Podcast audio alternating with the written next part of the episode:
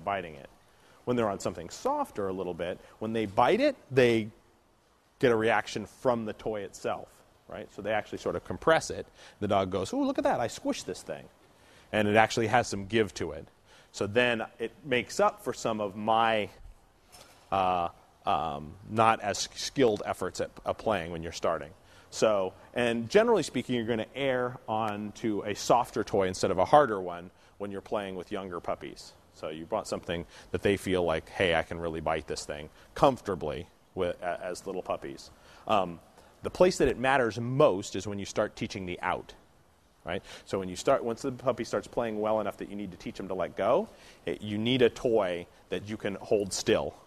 So, uh, like if I try to use this. This is a great, like, big, soft, squishy thing to play with little puppies with, which works great. They love it. It's like they can compress it.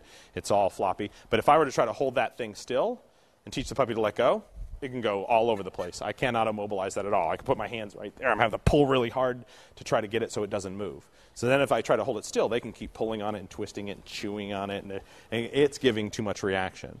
Whereas if I have something that's a little stiffer, I put my hands right next to the dog's mouth and hold it still, and now there's nothing happening here.